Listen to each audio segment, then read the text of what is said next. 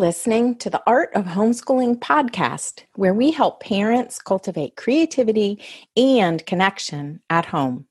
I'm your host, Jean Miller, and here on this podcast, you'll find stories and inspiration to bring you the confidence you need to make homeschooling work for your family.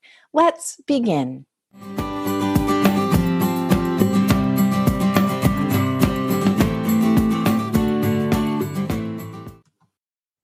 Hello and welcome, dear listener.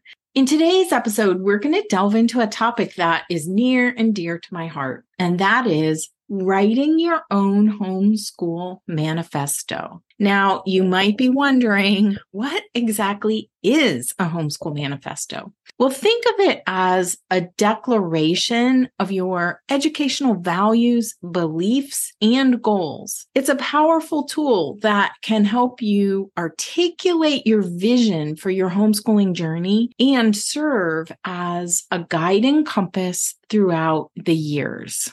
Creating a homeschool manifesto is a deeply personal and introspective process. It really allows you to reflect on your core values as a family, your educational philosophy, and the unique needs and aspirations of your children.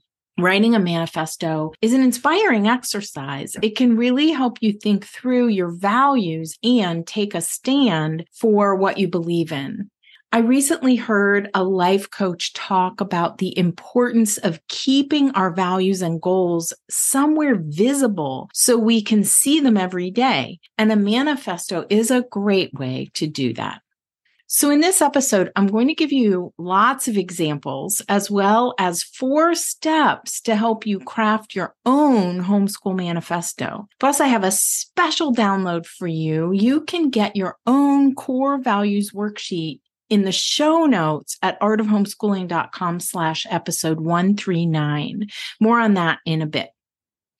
I've written a few manifestos over the years. As I was preparing for this episode, I realized there were more than I thought. So I want to share them with you in the hopes that these inspire you to try your hand at writing a homeschooler family manifesto if you feel called to. So, back in episode four here on the podcast, I talked about writing a family vision statement and how that really helped me at the start of our homeschooling journey. You can listen to episode four Why Are We Homeschooling? How to Write Your Family Vision. You can check that out at artofhomeschooling.com slash episode four.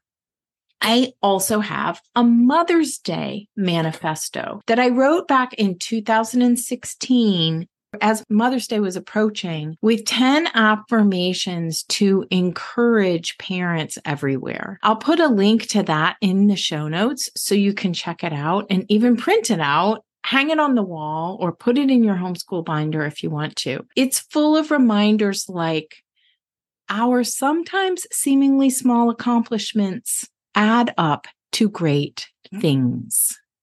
And here's another example the Art of Homeschooling Manifesto, which you can find on the About page on my website. I wrote this to share more about why I'm so passionate about helping homeschooling parents. And here you go. I believe in a world where child development is prioritized in every educational setting Learning differences are acknowledged, even celebrated, and educational alternatives are available to all children.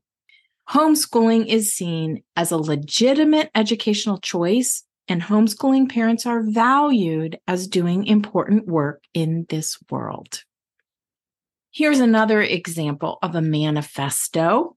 Most recently, the Taproot team and I got together to write the Taproot Manifesto. As a team, we collaborate every year on the in person training retreat, the Taproot teacher training for homeschoolers that takes place the first weekend in August. We'd love to have you join us. Recently, we decided that we wanted to clarify all that we believe about children and learning. And so, voila, the Taproot Manifesto was born. We envision a world where Children thrive in close connection to nature. From nature walks and nature collections to natural materials, it all makes a difference to the child's sense of the world. Child development is understood and honored. We wish for every educational setting and curriculum to respect the natural stages of child development. Where rhythm is utilized in the education of children, Rhythm supports teacher and student alike in the flow of daily and weekly activities. It also brings magic to our lives through festivals, holidays, and lesson planning. The arts form the foundation for all play and learning. The arts help children focus, improve memory and retention, provide an outlet for self expression, and help heal humanity. Play and learning are enhanced by various art forms, drama, drawing, movement, modeling, painting, speech, and storytelling. We believe in a world where educators implement holistic teaching methods. Educators understand simple teaching methods that have great impact, experiential hands on learning, delivering content through stories, and making your own lesson books brings the learning to a deeper level. A world where we honor the spirit and our own inner work. Each soul is on a journey and has a destiny to fulfill. We take time to contemplate our own inner worlds and support each child to become who they are truly meant to be. Learning and educational differences are appreciated. We celebrate educational alternatives and believe they should be available to all children. And homeschooling is seen as a legitimate educational choice. Homeschooling is valuable to society, and homeschoolers are doing important work in this world. Come to the Taproot Teacher Training 2023 to hear more about these values from the Taproot Manifesto and experience hands on learning from homeschoolers who have been there. And now I want to invite you to write your own manifesto for your family and your homeschool. You can write it however you wish, in whatever format you want. Steal from some of the examples if they resonate with you. And here are four steps that can help you as you craft a manifesto that's just right for your family. Step one, reflect on your core values. What are your hopes and dreams for your children? Consider the values and beliefs that underpin your homeschooling approach. What matters most to you and your family? You get to decide. Step two, clarify your educational philosophy. Do you lean toward a traditional structured approach or are you drawn to more flexible child led learning? Remember, there's no one size fits all approach, and your homeschool manifesto can reflect your family's individuality.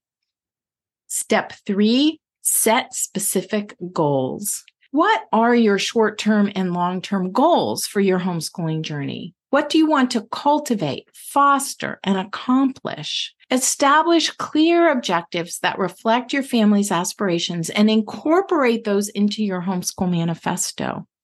I often talk to homeschooling parents about the importance of focusing on just one thing at a time. And I have this great mantra think in threes, pick one. So identify three possible goals and choose just one to focus on for now.